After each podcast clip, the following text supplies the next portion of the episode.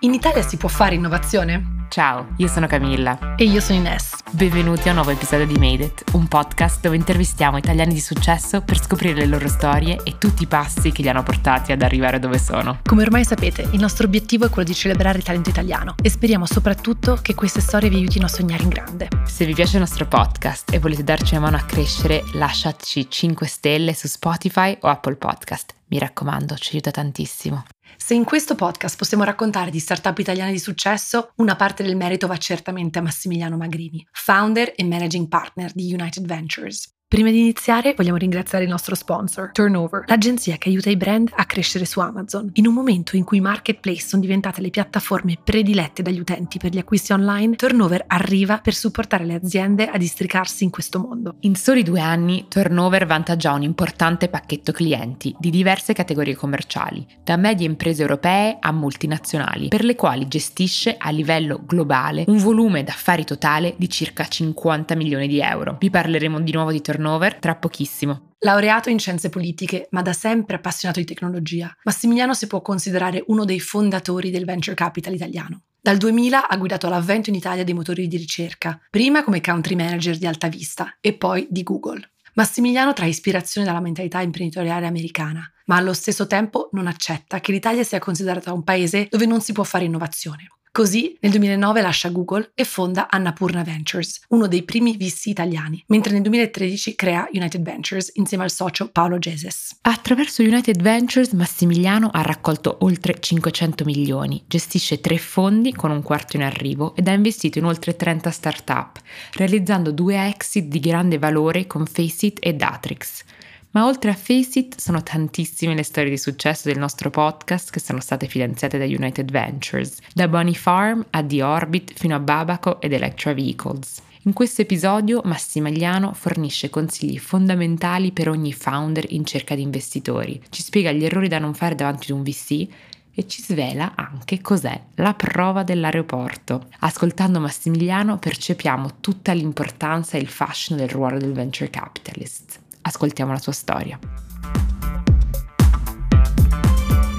Abbiamo tantissimi argomenti da coprire, soprattutto sul mondo delle startup in Italia e la tua visione di cos'è una startup che funziona, cosa cerchi in un, in un, imprenditore nei quali investite, però vogliamo comunque cominciare dal tuo percorso perché è ovviamente molto molto interessante e partire con una domanda sul digitale. In che momento della tua carriera hai scoperto il digitale e cosa ti ha convinto che avrebbe cambiato le cose? Perché è stato quasi una scoperta nel tuo percorso. Certo, assolutamente, ma tieni conto che io ho cominciato a occuparmi digitale più o meno nel metà degli anni 90, quindi sostanzialmente in epoca non sospetta e ai tempi mi occupavo di business development per un editore e avevo cominciato a sondare la possibilità di digitalizzare le testate giornalistiche fondamentalmente. E nel fare questo tipo di analisi mi ero reso conto che, e stiamo parlando appunto del metà degli anni 90, l'impatto sarebbe stato irreversibile. In quel momento ovviamente non tutti gli editori, anzi la maggior parte degli editori non avevano nessun interesse a fare questo tipo di investimenti, quello che, che definiscono gli inglesi in denial mode, no? Boh, chissà, arriverà, chi lo sa, ma non, non, ci interessa, non è una cosa per noi. Però io in quel momento ho capito che ci sarebbe stato un punto di non ritorno per tutto quel mondo dell'industria, che vale la pena ricordare, l'industria dell'editoria è stata la prima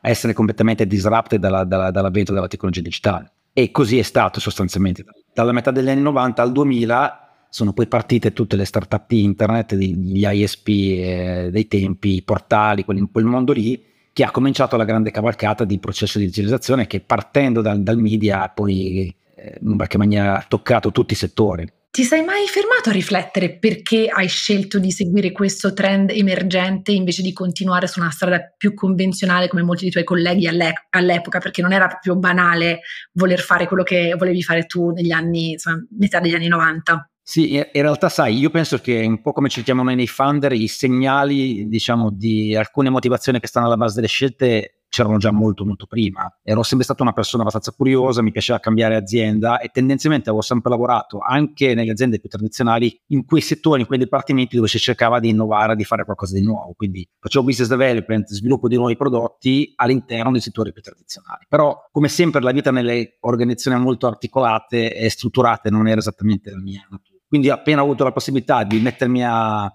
a confrontarmi con realtà più piccole, più, più, sfidanti, ma più capaci anche di insegnarti qualcosa di nuovo. E, mm, sinceramente non mi sono fatto scappare ed è una di quelle scelte da cui non mi sono mai pentito. Sicuramente però il problema lì è, è cercare di convincere gli altri che la cosa che stai facendo ha un senso perché nessuno ti crede quando tu rinunci a una posizione che gli altri percepiscono come interessante, a un buono stipendio, una buona visibilità, per fare qualcosa di completamente innovativo che, ha, che ha più rischi che, che ritorni è molto difficile riuscire a convincere le persone che stai intorno, però quella, quella natura mia forse c'è sempre stata. E secondo te da, da, dove viene c'è questa tua voglia di innovare? Qualcosa che è innato in te, che i tuoi genitori, i genitori ti hanno trasmesso? Ma sai, secondo me alla fine eh, proviene da un po' di livello di insoddisfazione rispetto a quello che vedi intorno a te. Tu vedi delle cose intorno a te che, che ti piacciono e sei contento, ok, ma se tu vedi delle cose che non ti convincono, che secondo te possono essere migliorate e non ti accontenti mai di dire vabbè è così, quella motivazione a cercare di cambiare le cose secondo me è quello, quel, quel piccolo livello di soddisfazione che hai positivo nel vedere le cose che non vanno e voler cercare di metterle a posto è secondo me la scintilla che, che ti muove a fare le cose.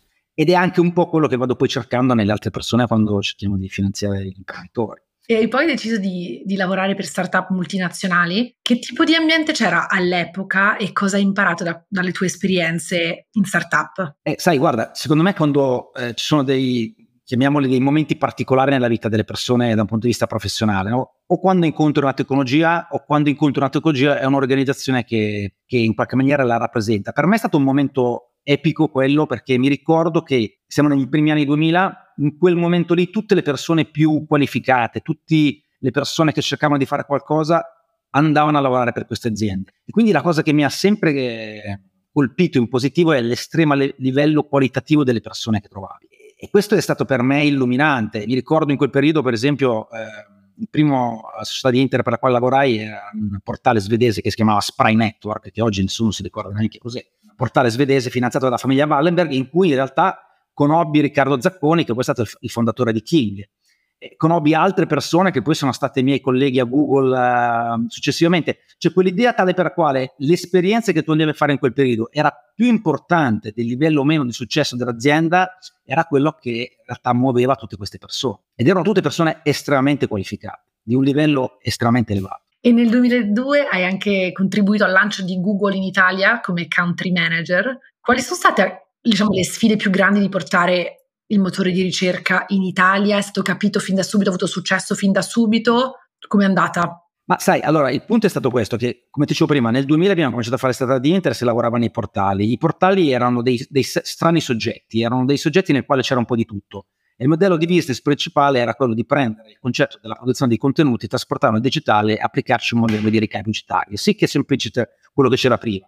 In realtà, stando dentro, eh, tutti si dimenticavano che la piccola cosa più interessante che c'era era una piccola cosa chiamata motore di ricerca, che non interessava assolutamente a nessuno, perché tutti erano presi dalla produzione di contenuti multimediali, in realtà andavamo ancora a 56k, quindi non erano fruibili, ma tutti non prestavano abbastanza attenzione a quella piccola cosa, il motore di ricerca, che era un software che replicava all'infinito e che nei conti del portale dei tempi era l'unica cosa che produceva utili invece che perdite. E quindi dopo di lì decisi, ebbi la possibilità di andare a lavorare per Alta Vista, che era ai tempi in realtà la società che ha inventato il motore di ricerca, e dopo un anno e mezzo arriva Google che dice che doveva aprire sostanzialmente tutta la struttura europea e diciamo dei primi 5 country manager europei, 4 venivano da Alta Vista perché eravamo le persone che avevano più esperienza nello sviluppo dei motori di ricerca.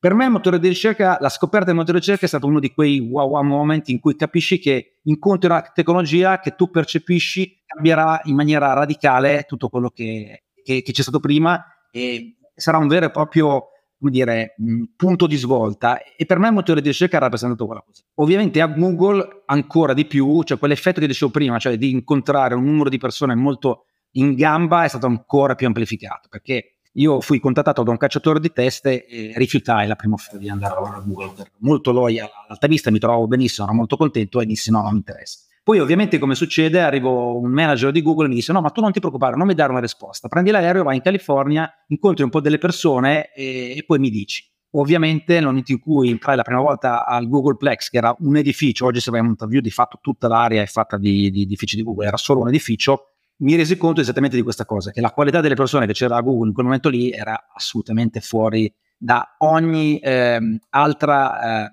organizzazione alla quale avessi mai lavorato. E quindi decisi di entrare a Google Ed è lì è cominciata l'avventura e, ed è stata un'avventura interessantissima perché prima di Google, ovviamente, cioè dalla quotazione dalla, dalla, dal 2000, quindi dalla caduta del, del Nasdaq, la caduta della bolla internet alla quotazione di Google, in realtà ci sono stati anni di vuoto di investimenti nella Silicon Valley, di ritorno di investimenti per i VC che ci avevano investito e sostanzialmente un grosso punto di domanda se il digitale fosse in grado di produrre iniziative sostenibili dal punto di vista economico-finanziario. E quindi Google è quel momento della storia in cui si dimostra che oltre a essere un trend interessante dal punto di vista della capacità di cambiare la vita delle persone per il meglio, era anche capace di generare aziende di successo con business model scalabili e la costruzione di quel paradigma di azienda globale che poi ha ha rappresentato il digitale da lì in poi. E abbiamo una domanda abbastanza difficile per un po' chiudere questa parte della tua carriera perché poi dopo Google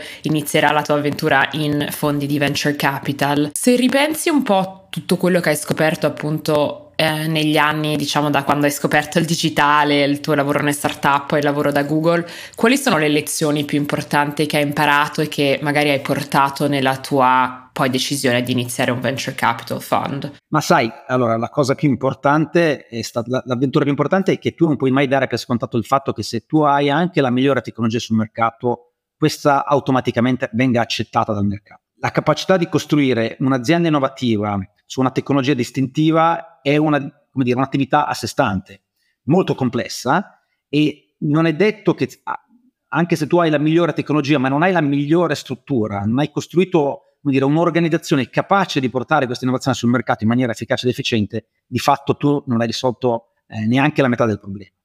E questo è vero per la gran parte delle startup con le quali noi andiamo a lavorare. Cioè, io penso che un fondo di VC sia, bra- quando è bravo, è bravo a me- mettere nelle condizioni il founder di avere quel supporto che è la costruzione di un'organizzazione che consente all'azienda di portare sul mercato l'iniziativa con cui si va a sviluppare. Questo aspetto di comprensione delle dinamiche di business, di costruzione di un team, di allineamento degli interessi del team è esattamente la cosa più difficile, più eh, complicata da fare per il founder ed è là, laddove il VC di qualità è in grado di portare maggior valore. Infatti parleremo ancora del, insomma, di, del ruolo del VC e so che avevi detto che appunto connettere tutti i punti nelle proprie esperienze, portare la propria esperienza poi al servizio di un founder è una delle cose più importanti che appunto un investitore può fare ed è per quello che un founder deve scegliere un buon investitore. Ma prima di parlare di questo, appunto hai lanciato un venture capital fund, non hai deciso di raggiungerne uno già esistente in Italia, anche perché poi ce lo dirai, forse non esistevano tanto, ma eh, ci hai raccontato che volevi all'inizio lanciare il Y Combinator italiano, ma hai visto che non era possibile. Ci puoi spiegare perché non era possibile all'epoca lanciare Y Combinator in Italia? Tieni conto che la caratteristica di Y Combinator di fatto era quella di essere un grande promotore di deal flow per gli investitori istituzionali, i VC, eh, caratterizzandosi sull'early stage e quindi con una proposizione di relazione con, i fondatori molto orientata al supporto del fondatore. Ora per noi questo, questo, concetto ci sembra quasi banale perché negli ultimi 15 anni questo è un concetto che si è fortemente affermato, ma non era così nel 2009.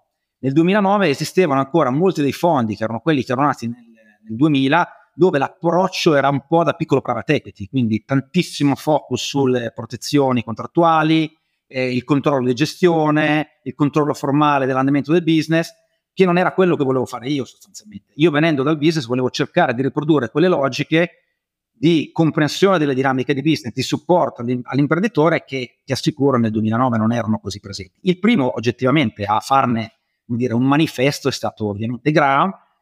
Il problema è che negli Stati Uniti esisteva comunque un mercato sviluppato del venture capital che riusciva a capitalizzare sulle cose buonissime che selezionava Graham. In Italia, anche se eri bravissimo a selezionare le iniziative, il venture capital diciamo, istituzionalizzato era praticamente non esistente. Stiamo parlando di dieci, più di dieci anni fa i numeri erano assolutamente risibili. E quindi, non avendo la possibilità, ho pensato di prendere quello stile di gestione, quello stile di relazione con i founder e trasportarlo invece in un fondo di venture capital vero e proprio. E quindi lì eh, ho conosciuto il mio, socio attuale Paolo Geses e insieme abbiamo cominciato a mettere insieme i pezzi, un po' come un puzzle, per costruire un investitore istituzionale italiano di venture capital che portasse dietro quelle caratteristiche di comprensione delle dinamiche del business, che non fosse totalmente orientato sulla downside protection, ma che fosse orientato alla supporta l'imprenditore nella costruzione di impresa innovativa, tendenzialmente aiutandoli a costruire global company, che è un po' diciamo, la nostra missione ed è un po' quello che abbiamo cercato di sviluppare negli ultimi dieci anni e un po' in quello in cui abbiamo dimostrato di avere un track record importante. Continuare su questo pensiero perché hai visto, appunto hai detto che non ce n'erano tanti di un buco sul cato, perché hai visto un'opportunità di lanciare un nuovo VC in Italia? Qual era un po' la vostra missione, non so, a, a servizio dell'ecosistema? Ma sai, allora il problema è che quando siamo partiti noi, innanzitutto il track record era molto poco, cioè c'erano pochissime storie di successo e ogni volta che andavi fuori dall'Italia o anche in Italia Italia dire che facevi venture capital, la prima domanda che ti facevano è ma perché esistono realtà innovative in Italia? E questa domanda è una domanda un po' diciamo controintuitiva, perché è difficile pensare che un paese come l'Italia, seconda, seconda economia manufatturiera d'Europa, eh, che ha sviluppato tantissima tecnologia nel suo passato, ha avuto tantissimi innovatori senza andare a Leonardo da Vinci, si autorappresentasse così limitante nella capacità di produrre imprese innovative. Lo capisco magari quando ti guardo da fuori, lo capisco meno da quando ci guardiamo internamente. Uno dei punti di osservazione molto chiaro è stato che dalla nascita di Google in alcuni paesi più evoluti aveva generato una nascita molto forte di startup in tutta Europa. In Italia questo rapporto era meno di 1 a 10, ne, ne, ne, ne partivano molto meno. Una delle motivazioni secondo me è che mancava quel tipo di seconda generazione di fondi di venture capital che fossero in grado di capitalizzare sulla nascita delle nuove piattaforme tecnologiche. E ed è stato così non solamente in Italia, perché in quegli anni sono nati in realtà tutta l'attuale generazione di fondi europei sono nati esattamente in questo periodo, quindi non era un'intuizione solo di Massimo Magrini, ma un'intuizione di tutta la seconda generazione di gestori di fondi venture capital a livello europeo che, sono, che hanno costruito l'iniziativa sulla base di queste osservazioni.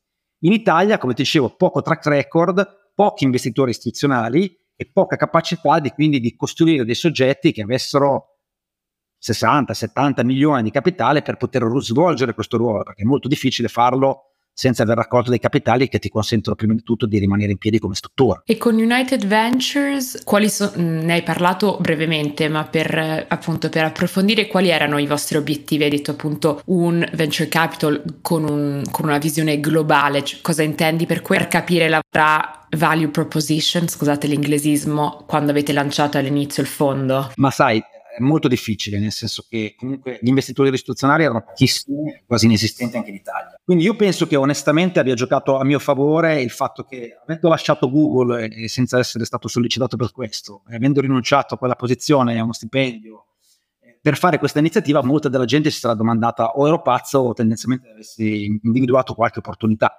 Quindi penso che ci sono una serie di persone che mi abbiano dato fiducia solamente sulla base del fatto di o è pazzo appunto ha qualche, qualche, idea in testa che forse vale la pena di, di supportare. E dall'altro punto di vista sono nati in quel periodo oggettivamente anche degli investitori istituzionali. E, mi ricordo, noi fummo il primo fondo in cui CDP investì e fummo il primo fondo in cui CDP investì insieme all'European Investment Fund, che è l'altro lar- grande investitore istituzionale del venture capital in Europa. Quindi quel, quel, quel, quell'avvenimento è stato un avvenimento importante per l'ecosistema italiano perché in qualche maniera ha preso due dei principali investitori istituzionali che hanno dato fiducia a un team italiano e l'hanno fatto partire. Quindi quello secondo me è, è, molto importante, è stato molto importante per noi ed è stato probabilmente molto importante per quelli che verranno dopo di noi, perché dopo di noi c'è un track record positivo di eh, soggetti istituzionali che hanno supportato dei team italiani che poi hanno anche sviluppato delle iniziative di successo. Quindi io sono abbastanza orgoglioso del fatto di aver comunque rappresentato un caso di successo nel mercato italiano perché sicuramente quando siamo partiti noi di casi di successo nel mercato italiano era veramente lì. Infatti una domanda che ti volevo fare è cosa ti ha tenuto in Italia? Perché comunque avevi l'exposure alla Silicon Valley con Google, avevi lavorato per l'azienda eh, svedese, la piattaforma svedese, insomma avevi, avevi già contatti internazionali, sapevi che in Italia le cose sarebbero state più difficili, quindi cosa ti ha tenuto nel, insomma, in Italia? Guarda, eh, eh, questa è un'ottima domanda. In realtà io, il momento clou della mia carriera è stato proprio quello. Io avevo la possibilità di andare a lavorare, di, di andare a lavorare in California per Google, me l'avevano chiesto, eh, però ho deciso di rimanere in Italia proprio perché prima di tutto volevo cominciare un'attività imprenditoriale. Questo era uno dei primi obiettivi. E volevo farlo in Italia, perché un po' questa idea del fatto che ci autopercepissimo così svantaggiati e che gli altri ci percepissero così svantaggiati è una cosa che sostanzialmente intellettualmente non accettato. E, e, e continuo a non capirla, nel senso, secondo me abbiamo tutte le condizioni per poter essere, per avere un ruolo di successo in questo mercato, abbiamo le caratteristiche, abbiamo qualche effetto limitante, però secondo me dimostrare di poterlo fare dell'Italia secondo me non, ha, non è uguale, come anche se vuoi ritorno di soddisfazione personale. Infatti ci tenevo a farti questa domanda perché in effetti sarebbe stato più semplice partire all'estero in, que- in quel momento. Tuttora diciamo che ci sono, pochi, ci sono pochi fondi di venture capital, quindi quando hai cominciato tu eri veramente uno dei proprio primissimi ed è bello che lo, lo hai fatto in Italia e hai aiutato così tante, cioè, così tante startup a lanciarsi e internazionalizzarsi. Qual è la tua visione diciamo, e strategia come managing partner di United Ventures nel creare valore a lungo termine per le aziende in cui investite? Um, sai, il venture capital è, è, è, una, uno strano animale ed è sicuramente cambiato tantissimo negli ultimi dieci anni. Quindi noi, noi parliamo t- innanzitutto di venture capital early stage e noi tra l'altro investiamo in quell'angolo in cui a sinistra hai lo spray and pray, cioè persone che allocano dei capitali, diciamo, in forma statistica. E ce ne sono tantissimi soggetti che allocano anche in maniera successful questo, questo tipo di, attività. E alla nostra destra invece abbiamo tutti quelli che investono solo dove e quando ci sono delle metriche oggettive che tu puoi rappresentare, moltiplicare e dividere in un foglio di Excel. Ecco, noi invece ci occupiamo di quella fascia centrale, cioè dove le cose chiave sono identificare il talento imprenditoriale del soggetto che viene a raccontarci la sua iniziativa e riteniamo che ci sia un incrocio importante su un settore che sia in grado di eh, come dire, rappresentare un grandissimo eh, valore eh, di innovazione realizzata in un arco di tempo che sia compatibile con la vita di un fondo di venture capital che è 10 anni. Però noi non investiamo mai quando le metriche ormai sono, come dire, talmente evidenti in cui è facile dire quel capitale che tipo di conseguenze possa avere. Noi investiamo, in, quel, in quello spazio in cui le tesi di investimento e la qualità delle persone sono chiave sostanzialmente. E noi riteniamo anche che sia, anche se oggi è molto popolare investire in settori molto chiari, specifici, questo in realtà va da conto uno dei paradigmi fondamentali dell'innovazione che è la serendipity. Cioè, se l'innovazione fosse, come dire, pianificabile dal giorno zero, non, non sarebbe innovazione, sarebbe politica industriale. E in realtà la, la letteratura ci dice che eh, dire, la letteratura è piena di casi di successo, di innovazioni pianificate, top down, in maniera molto precisa. Questo non avviene perché i, i percorsi di realizzazione delle iniziative innovative sono i più disparati, i meno prevedibili, in cui gli effetti secondari sono più importanti degli effetti primari di quando si è partiti. Quindi tutte queste dinamiche fanno sì che eh, gli investimenti di early stage comporti il fatto di a, essere molto coscienti che bisogna prendere un rischio che è calmierato però dalla capacità di identificare le caratteristiche specifiche delle persone che fanno gli imprenditori in settori che si ritenga possono avere un vero e proprio impatto nella vita delle persone. Questa secondo me è la caratteristica che contraddistingue il nostro modo di fare gioco. E un'altra delle cose che vi co- contraddistingue, cioè, quando avevamo parlato con te la prima volta, è anche ehm, la vostra tesi dell'internazionalizzazione, una parola che Camilla e io facciamo sempre fatica a dire. Perché secondo te è importante che le start-up italiane pensino ad un'espansione all'estero fin dall'inizio?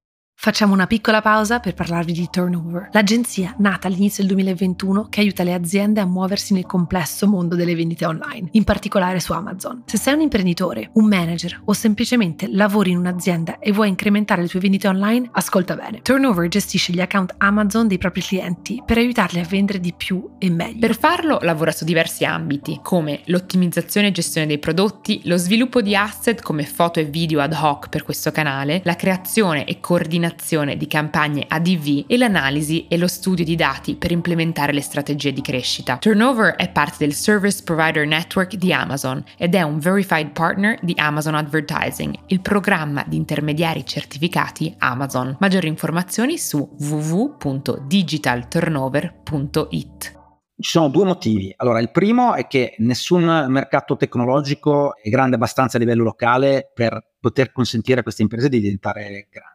Secondo è che se tu sei il più bravo in Italia, per poter essere il più bravo ti devi confrontare anche con i più bravi fuori dall'Italia.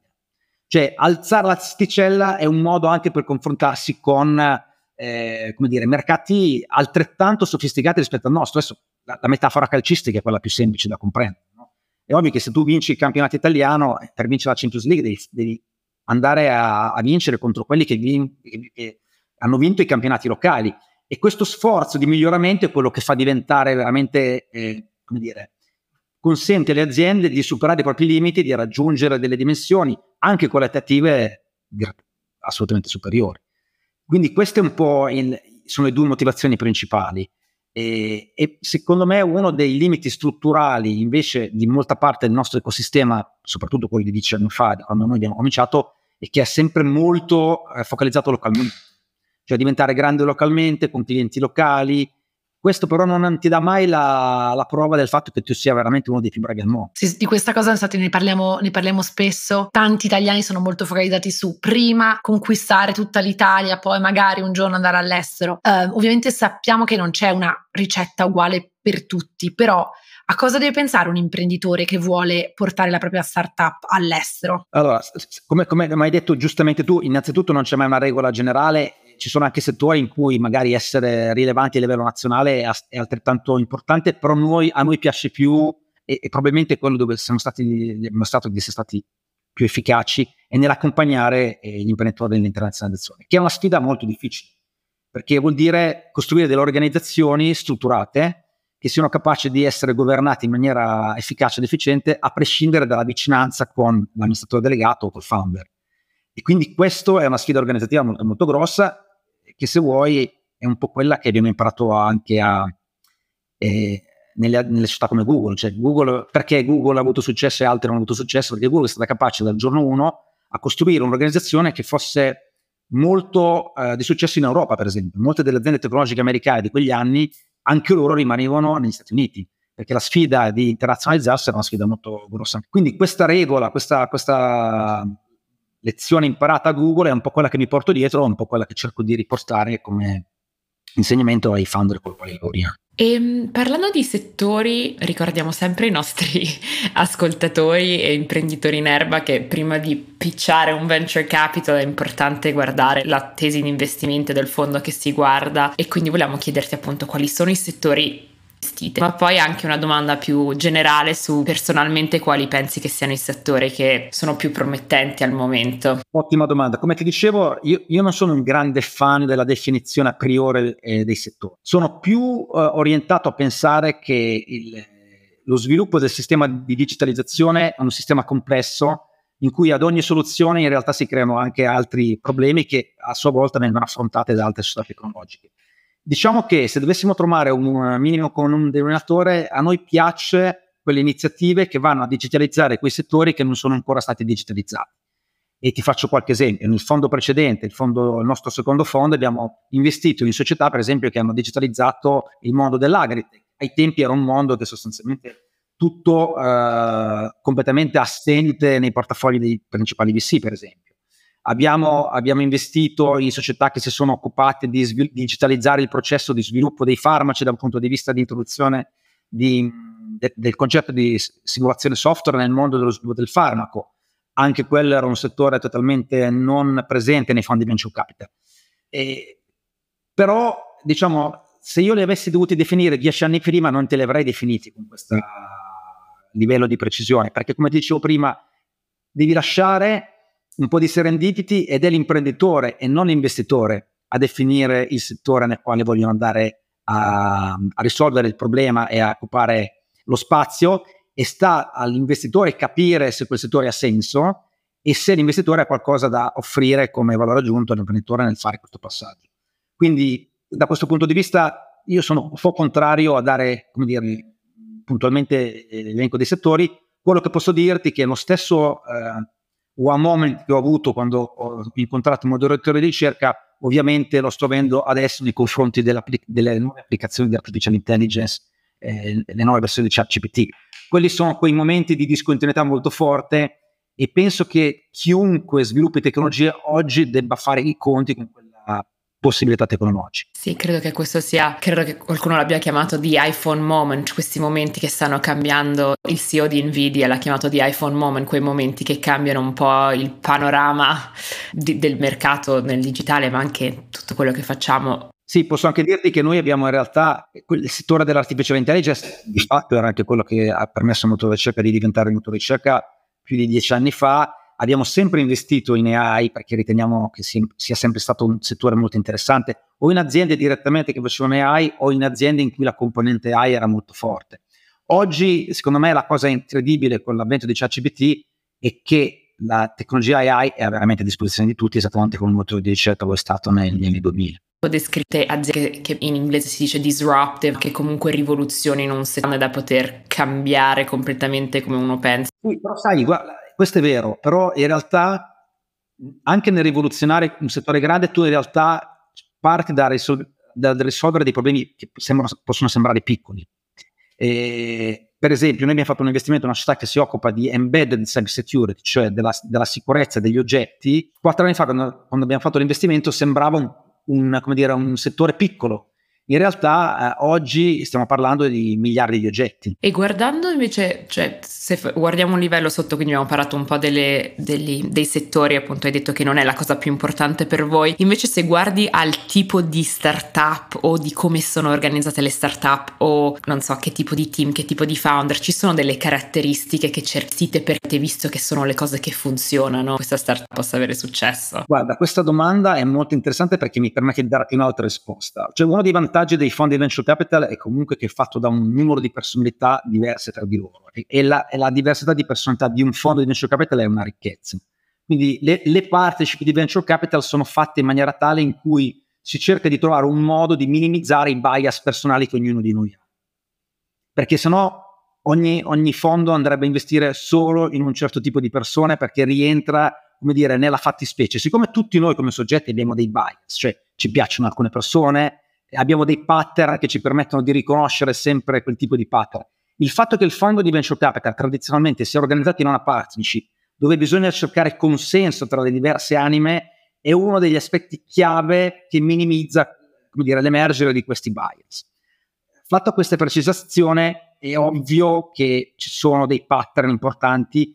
Dal mio punto di vista, quello che ti posso dire è che è importante andare a cogliere gli elementi di motivazione bisogna andare a cercare di capire cosa muove un founder, perché eh, sta facendo quello che sta facendo e, e, quali sono proprio i driver della sua motivazione. Quello secondo me è un aspetto fondamentale perché è comunque un'avventura molto complicata in cui la statistica dice che eh, sono maggiori le possibilità di successo di quel successo e quindi se le motivazioni del founder sono molto forti, questo consentirà al founder di navigare i momenti difficili che ci saranno sicuramente nel corso della vita dei imprenditori. Se le motivazioni non ci sono, non sono abbastanza forti, è molto probabile che il founder a un certo punto decida di abbandonare la nave. E quindi quell'aspetto è molto importante. Il secondo aspetto importante, e lo dico sempre, questo è un po' l'esempio, secondo me tra imprenditore e investitore ci deve essere quel momento che io chiamo il momento dell'aeroporto, cioè ci deve essere quella piacevolezza di voler stare insieme perché è un rapporto molto intenso. E io dico sempre, la prova dell'aeroporto è quella prova in base alla quale io mi domando, ma se io sono all'aeroporto con questa persona e, come dire, ho un ritardo nell'aereo, ci devo passare 10 ore, ci sto volentieri, affronto delle tematiche, mi fa piacere conversare con questa persona o trovo una scusa banale per poter andare via perché non ho volontà di, di passare del tempo con quella persona? per me è un, è un, momento di verifica molto forte. Questo è un, è un, ottimo esempio, si può usare per altre cose nella vita. Infatti ti volevo proprio chiedere questa domanda, è una domanda mi chiedo spesso perché anche noi parliamo con tante persone, cerchiamo di capire cos'è che le rende speciali. E appunto, poi hai parlato di bias personali, che secondo me questo è un altro aspetto molto importante. Come, come va, cioè una volta che hai visto questa persona motivata perché c'è una ragione, diciamo, obiettiva che spinge la sua motivazione, come valuti anzi forse al di là della, della, della, ragione obiettiva, come valuti la loro determinazione e impegno? Cioè come fai a capire che la motivazione è reale e c'è veramente nei primi meeting? E mi chiedo se effettivamente i venture capitalist, gli investitori devono essere un po' psicologi perché devono essere sapere capaci di cogliere anche degli aspetti molto personali che sono non ovvi, non ovvi forse. Sono totalmente d'accordo con te ed è il motivo per cui io sono un grande stimatore anche di chi ha una formazione diciamo umanistica perché penso che questi soft element siano più facili da comprendere per chi ha quel tipo di formazione. Ed è uno dei motivi per cui io penso che sia un grande valore nei fondi venture capital avere varietà di, di, di background perché se tu costruisci una struttura solo di persone bravissime a quantificare tutto, tutti questi aspetti soft di comprensione delle dinamiche, rischi di, di, di non coglierli e non cogliendo quelle dinamiche lì in realtà non cogli l'80% di quello che, che fa un, un, grande founder o meno. Io sono per esempio un grande estimatore della capacità di definire dei piani che siano veramente bottom up.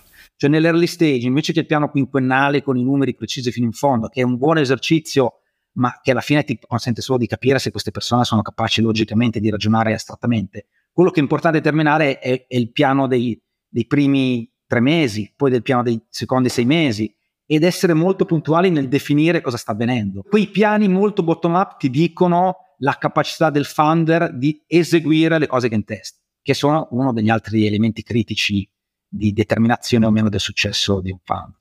E sempre su elementi critici hai scritto un libro che si chiama Fuori dal greggio, di cui parleremo, ma metteremo anche il link nelle show notes, e lì scrivi che gli imprenditori devono sapere essere evangelisti della propria azienda. Ci puoi spiegare questa idea di evangelizzare? Cosa vuol dire? Sai, quella è una tipica uh, caratteristica tipi- degli investitori, dei, degli, degli imprenditori tecnologici anglosassoni, nel senso che quando un investitore di cultura anglosassone parte, la capacità di convincere gli altri sulla bontà della propria iniziativa è il 50% di quello ed è una invece delle purtroppo dei più grossi fattori limitanti di founder europei e italiani in particolare, dove la capacità di essere, come dire, convincenti e, e portare consenso quello che si fa è molto, è molto più complicata perché in realtà tutte le volte tu, un founder sa benissimo che sta lavorando a qualcosa che avverrà nei prossimi 5-10 anni e molti vivono con frustrazione il fatto che gli altri non siano automaticamente in grado di capire quello che stanno facendo. Quindi come reagisce a quella frustrazione, cioè di lavorare al di là del tempo, definisce quanto sei efficace nel raccontare e convincere gli altri rispetto a quello che stai facendo.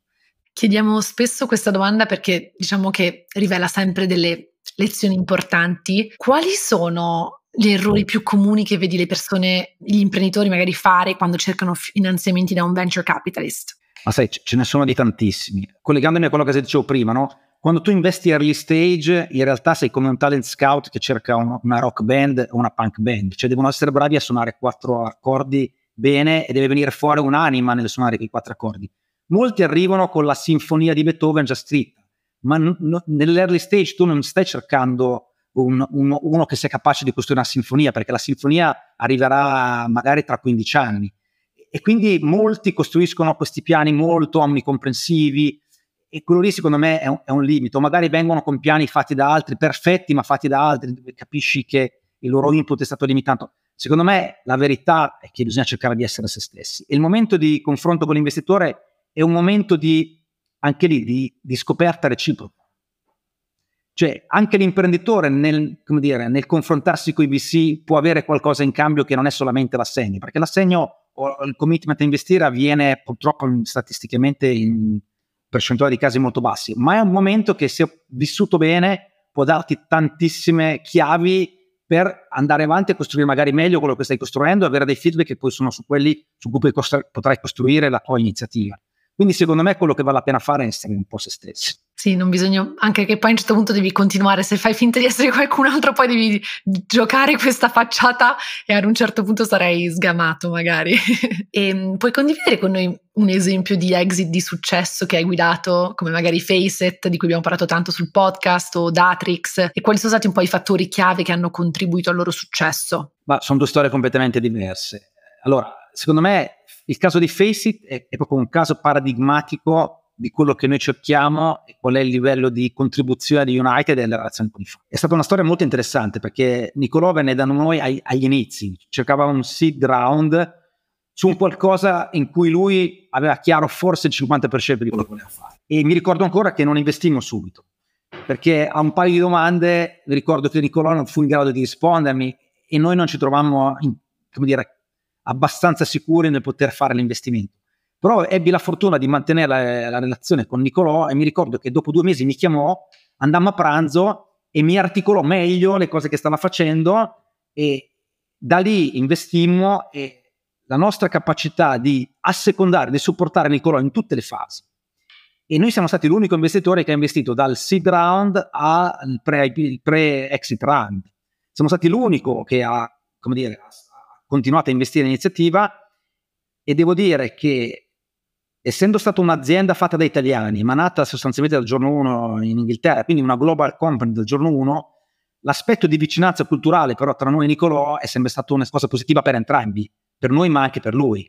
Cioè avere la possibilità di confrontarsi prima e dopo dei board, la capacità di analizzare certe cose fuori dai contesti formali, penso che sia stato anche una delle chiavi del successo del rapporto che abbiamo avuto reciprocamente ed è una bellissima storia perché penso che Nicolò sia un founder a 360 gradi uno capace di discutere di tecnologia, di codice, ma anche di modelli di business, eh, ma anche di exit, di modelli finanziari, è veramente quel founder a 360 gradi che vorremmo incontrare più spesso, cerchiamo dei founder. Infatti siamo molto felici che è stato il primo guest sul nostro podcast quando avevamo 100, 100 ascolti erano i nostri amici, ci avevamo visto lungo anche noi anche se non conoscevamo il mondo del gaming. No, scherzo, in realtà Nicolò è un amico di famiglia, quindi era tipo l'unico imprenditore che conoscevamo al momento di lanciare il podcast. Però è bellissimo quello che hai detto perché cioè, mi piace questa storia anche perché il primo diciamo, rapporto che avete avuto non era andato, non, era, non, era, non avete investito la prima volta che l'avete visto, però prendendo il feedback e, e lui prendendo il feedback e andando un po' avanti e rendendosi magari avendo più le idee chiare su quello che voleva, poi siete riusciti a lavorare insieme. Quindi un no non vuol dire che è sempre un no, questa è una cosa bella. Questo è, è molto vero e tra l'altro non è l'unica volta che ci è successo, perché la stessa cosa ci è successo con Electra, per esempio. Non, ha, non, abbiamo investito nel seed round, ma abbiamo investito nel round successivo.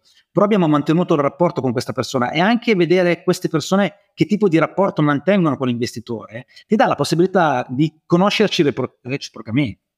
E questo secondo me è un aspetto molto molto interessante perché una persona che riesce a validare positivamente i feedback che ha ricevuto, lavorarci, vuol dire che è una persona razionale, che riesce a mettere via gli aspetti emotivi e concentrarsi sulle cose che hanno veramente Esatto, non prenderla personalmente, che è una cosa che tante persone magari critiche e feedback le prendono poi quando l'azienda diventa praticamente un pezzo di te stesso, penso che tante persone magari diventano difensive e si sentono quasi aggredite personalmente. Questa è una cosa verissima, questo vale per gli investitori quanto per gli imprenditori. Io penso che le persone di successo siano persone che siano state in grado di fare i conti col proprio ego. E invece qual è il significato del venture capital per te personalmente e, e come credi che possa contribuire a risolvere le sfide della nostra società in un'epoca di cambiamento così epocale? Guarda, io penso che uh, il, il, venture capital sia una risorsa chiave per fare, come dire, quello che definirei la politica economica di mercato. Non una politica economica centralizzata di qualcuno che sta nel chiuso una stanza e decide come avverrà il futuro, ma come qualcuno che spende abbastanza tempo con gli imprenditori per capire quali sono le dinamiche, però avendo chiaro che al, la, il senso di responsabilità di quello che fai va anche nella direzione di risolvere dei grandi problemi.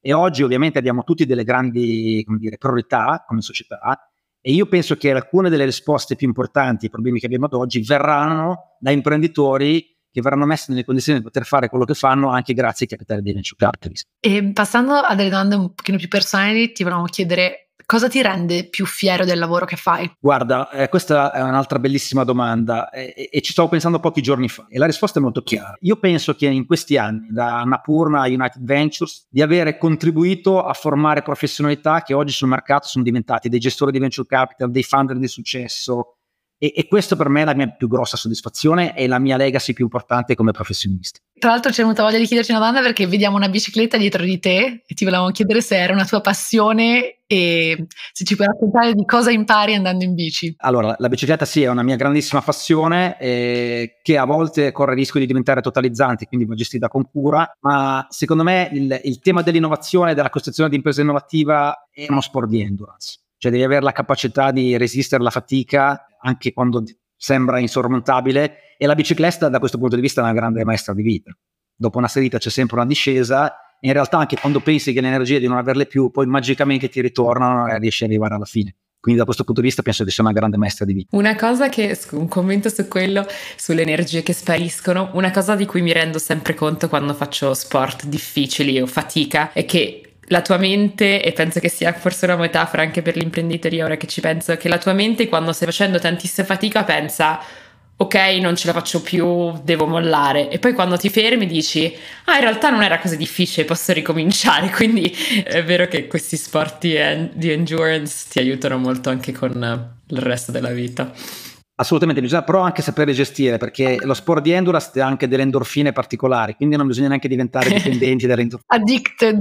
No, ma infatti lo sport è una cosa di cui alla fine c'è un, un bellissimo parallelismo tra sport e, e, imprenditoria. Infatti abbiamo intervistato qualche sportivo proprio professionista e anche qualche ex sportivo perché quello che dici proprio tu, no? andare oltre i propri limiti, um, non, non, mollare, sono, sono cose che, sono, che poi diventano veramente parte del percorso di un imprenditore. E um, siamo arrivati alla fine della nostra intervista che concludiamo sempre con la stessa domanda e ti volevamo chiedere, secondo te in che modo la tua italianità ha contribuito al tuo successo? Io sono un grande fautore di quello che definisco il meglio dei due mondi. Cioè, a me piace tantissimo prendere i punti di forza della nostra cultura che secondo me si dire, manifesta più evidente nella nostra capacità di avere un approccio umanistico alle cose, cioè di avere una centralità basata sulla persona sempre molto importante. Mi piacciono ovviamente la cultura anglosassone perché è quella che poi ti mette sempre nelle condizioni di, di fare qualcosa di nuovo, di avere un'attitudine al rischio molto forte. Tutte le volte che fallisci puoi ricominciare. Quel tipo di, di approccio di quella cultura mi piace tantissimo, però penso che abbia un limite nel riconoscimento del valore della persona. Invece nostro, la nostra cultura, diciamo, italiana è sempre molto centrata sul valore della persona. Quindi cercare di mettere insieme questi due pezzi secondo me è sempre stato una delle mie priorità. E come hai detto nella, nell'esempio di Nicolò, è bello trovarsi tra italiani, c'è una fine startup all'estero, trovare un investitore italiano che possa supportarti anche nella tua esperienza all'estero deve essere molto bello, quindi non solo, guarda, tieni conto che gli ecosistemi più di successo sono ecosistemi di persone che sono state capaci di utilizzare il loro elemento culturale come effetto network per fare la costruzione e portare a successo i loro ecosistemi a livello globale. È uno degli elementi critici del successo di quegli elementi forse noi non l'abbiamo ancora sfruttato al 100%. Ti ringraziamo Massimiliano moltissimo di aver partecipato al podcast e in maniera così succinta e concisa che non succede spesso sei riuscito a toccare tantissimi temi importanti per chi vuole fare startup ma anche generalmente per parlare dell'ecosistema di imprenditoria in Italia, del ruolo del venture capital, penso che abbiamo parlato veramente di tante cose e poi di aver scoperto il tuo percorso è sempre una delle cose che ci emoziona di più, quindi grazie mille di aver eh, partecipato e speriamo di rincontrarci presto. Grazie a voi. Questo episodio è stato sponsorizzato da Turnover, l'agenzia che aiuta le aziende a muoversi nel complesso mondo dei marketplace e in particolare su Amazon. Per le aziende, gestire la propria reputazione e credibilità in questo mondo si fa sempre più importante. Da qui nasce l'idea di Turnover di andare a supportare i venditori in questa nuova frontiera di gestione del business. Turnover risponde al meglio a questa esigenza e lo sta dimostrando con i risultati raggiunti dai suoi clienti. Maggiori informazioni su www.digitalturnover.it. Grazie mille di averci ascoltate. Mi raccomando, non dimenticate di iscrivervi al nostro podcast ovunque ci ascoltiate per non perdere nessuna puntata. Se ci volete dare una mano a crescere, lasciateci 5 stelle su Spotify o scriveteci una recensione su Apple Podcast. Ci mettete davvero pochissimi secondi, ma è un prezioso aiuto per fare scoprire il podcast a nuovi ascoltatori. E continuate a condividere Made It con i vostri amici, colleghi e parenti. Ci potete seguire su Instagram at madeit.podcast o su LinkedIn cercando Made It Podcast, dove condividiamo tanti contenuti contenuti esclusivi. Vogliamo ringraziare Sami Bianchi, il nostro sound editor, Cosimo Bigliotti, il nostro editor, Mattia Cittadino per il suo aiuto nella creazione dei contenuti social e Guglielmo per aver composto il nostro jingle.